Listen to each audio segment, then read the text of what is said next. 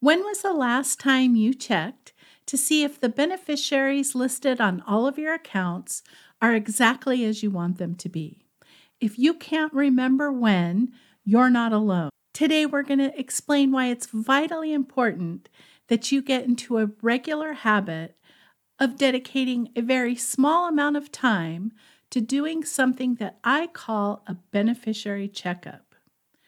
This exercise is one of the most overlooked tools in financial planning, and it's very easy to do, and it's one of the best tips that I can share with you. If you haven't listened to any other episode, I really hope you listen to this one. Hello and welcome. Danette here. Thank you for joining us. I hope you're having an amazing day. If you're new here or haven't already, please consider subscribing so that you can be updated when I release new episodes where I share tips and strategies to help you navigate your financial journey. Life is changing rapidly. We don't even realize how quickly things can change. There are births in the family, marriages, job changes, moving, Sometimes we have losses in our family where we lose a family member. And it's so important that we take some time to double check our planning strategies. It's important to take a few minutes, not a lot of time, to do something that I'm calling a beneficiary checkup. Today, we're going to discuss three things. First, we'll discuss clearly defining your beneficiaries.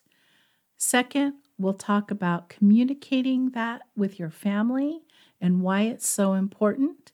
And third, we'll talk about doing something called a beneficiary checkup. This is not a difficult process, it's something very easy and can be done in just a few minutes once you get started. And at the end, we're going to spend some time talking about the difference between a primary beneficiary and a contingent beneficiary. Contingent beneficiaries are one of the most misunderstood financial terms, and we're going to talk about that at the end of this episode. If you're ready, let's get started.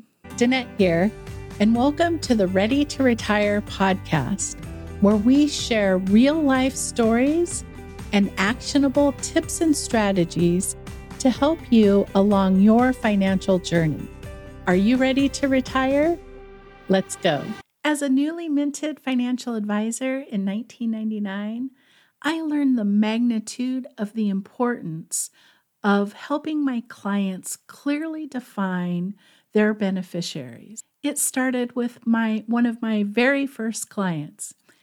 His name was Robert and he was a business owner, he was a father, he had a 19-year-old daughter. He had been divorced twice and he fancied himself a day trader before the dot com bubble burst. And he was pretty active in the market, and we ended up having a lot of conversations. About six months after we started working together, I got a call one day from his best friend. And his best friend said, Danette, I'm calling to let you know that Robert passed away. I was shocked, shocked and devastated. He was only 42 years old. And over the past previous six months, we had talked pretty often and really had gotten to become friends. And what happened next was unbelievable. He did have a life insurance policy, but he never updated the beneficiary. So his second ex wife, not the mother of his daughter, was still named as the beneficiary. Even though they had been divorced for more than five years, they never spoke to each other and didn't really like each other.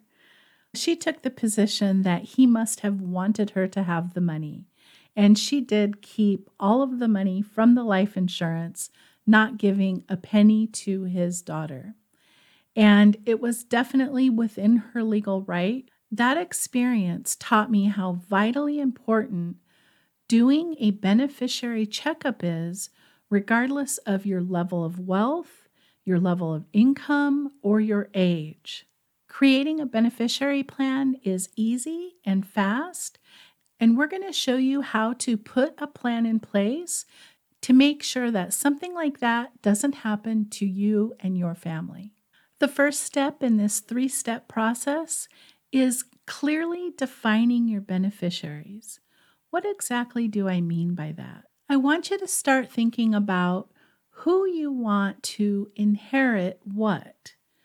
What treasured valuables do you have, and how do you want them to pass along? What do you want to have happen to um, your vehicles or your home? Are you in a blended family situation? And do you have children from different marriages, which is very common these days? How are you going to divide up your assets with other members of your family? And the first step is having a vision of what it is you want to have happen and share that with your spouse or your partner. You want to make sure that you and your spouse or partner are on the same page and that you both agree of how you want things to go. And it can be challenging in the case of second marriages because if you have two kids from one marriage and you have one kid from one marriage, some side of the family might say, oh, let's divide things 50 50. And the one child would get 50%, and the other two children would get 25 each, 25% each. And another side of the family might say, no, there's three kids. Let's divide it up into thirds a third, a third, a third. And so it can be challenging. It gets easily very, very complicated. And we also want to think about who is caring for us, who is helping us in our older years, or who is likely to help us in our older years, should that child get a little bit extra? Or what child is struggling and what child is needing more support during their lifetime? and maybe they get a little bit less at the end because you've been supporting them during their lifetime. There is no wrong answer here. You really can't make a mistake. What happens though is you have these mental ideas of what you want to have happen, but then your planning documents don't reflect what you're hoping to have happen. And this is something that we can do on an annual basis to help get ourselves up to speed. To help you get started with this, we've put together a free guide called Three Steps to Planning an Epic Retirement. We will link to it in the show notes below. This is an awesome free resource that you can download today to help you start the process of identifying all of your assets and starting to map out who in your family you would like to receive what. Step two is having an open communication with your family.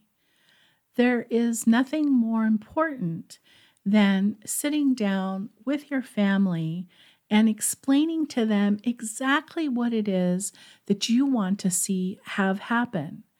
First of all, that's going to start with sitting down with your partner or your spouse and making sure that the two of you are on the same page. And then how do you communicate that with your family? This is such an awkward conversation, right? You don't want necessarily to divulge what you have saved, what your net worth is, and what your financial situation is. And then also, kids don't want us to talk about our own mortality. And so, families have a tendency to avoid this conversation. And they also have a tendency to make assumptions. Like we talked about earlier, if there's three kids in the family, they might say a third, a third, a third. But you might be thinking, hey, I've already given this child this many dollars, and so I'm going to give a little bit more to the brother and sister. Having these conversations with your family on a regular basis will help if something does happen to you and your family is grieving. It's like they're not going to be finding out for the first time what's going on at the point where it's too late to ask you any questions. The reason I did this whole episode is a dear friend of mine came to me and said her mother was dying of cancer. And on the deathbed, the mother said, There's a will. Make sure you and your sisters see the will. Her mother passed away. The stepfather said, I don't know anything about a will. There was never any document given to the daughter uh, or her sisters. And so the last thing that the mother says is, Here's a will, and there's no uh, attorney's name, there's no copy of the document. And it created tension with the stepfather, as you can imagine. It was just a tough, tough situation. And it really, again, highlights the importance of checking on your own documents to see where things are, but making sure people have a copy of them. If you go to the trouble of making a will or writing a family trust, make sure that either you give a copy to your children or you make a copy available where they can find it. If you're working with a financial advisor, make sure that person gets a copy. If you're not comfortable talking to your family, write a letter and put that in with your documents in a place where people can find it. Make a binder. I love binders. And I have a binder that says, if something happens to me, someone can open, everyone knows where it is, and they can open it up and go from there. Keeping an open line of communication with your family is very important. Now, the third step is to actually do the beneficiary checkup. In step one, you identified who you wanted to receive what. In step two, we communicated our wishes with our family. Now, in step three, we're going to do an internal checkup and we're going to make a list of all of our assets and we're going to see where are they actually going to go. So, I mentioned the workbook earlier. You can download the workbook and use that as a guide to making a list of your assets and then double check your documents to make sure that what you think is going where lines up. And you'll want to look at what has changed in your life since the last time you did it. So, if this is the first time, if you're watching this episode and you say, Yeah, I'm going to do this, and it's the first time, you're going to say, Okay, for my IRA, I want my spouse to be the primary beneficiary, my kids 50 50. And so you're going to get your IRA statement out and it'll say beneficiaries on there. And you say, yeah, okay, that's right. And if you see something wrong, you can call and easily, easily correct it. Your trust documents, if you have a trust, take a look at them at least every couple of years. And you want to think about how has your life changed? How has your family changed since the last time you did it? Has there been someone born? Has someone passed away? Um, do you have a child that's dealing with addiction issues or mental issues? And are you going to have to have a different kind of care for them than maybe you originally anticipated? These things are happening in families all the time, like we talked about in the beginning. I would just say every year when you do your tax return, do a beneficiary checkup honestly, once you do it the first time, this is an exercise that would take you less than an hour each year. And the benefits to protecting yourself, protecting your family, protecting the people that you love and care about is invaluable.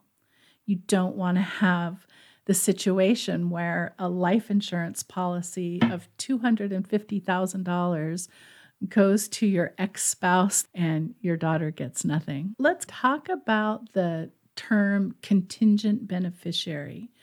What most people think is that the contingent beneficiary becomes the primary beneficiary after you pass away.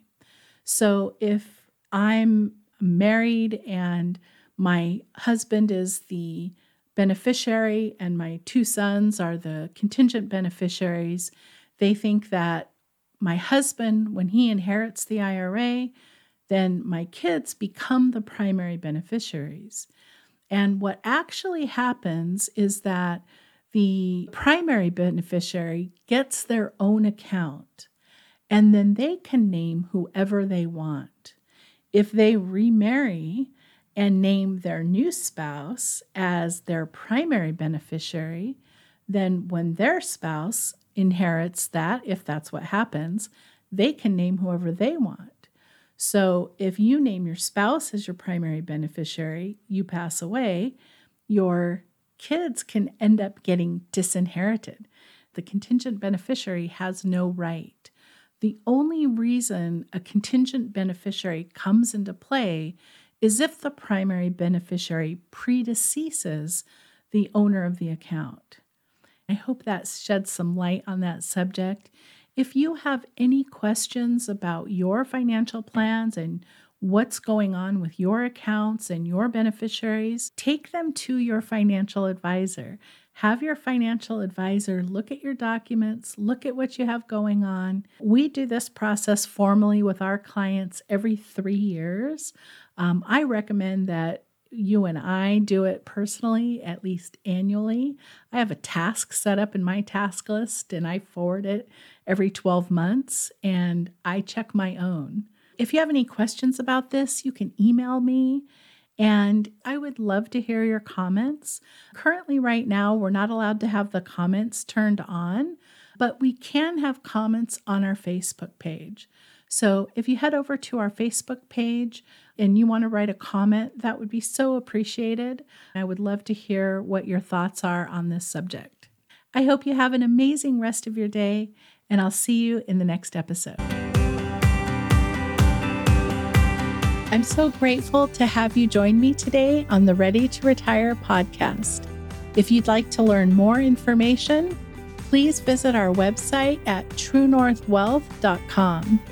Thank you for listening, and I look forward to seeing you in the next episode.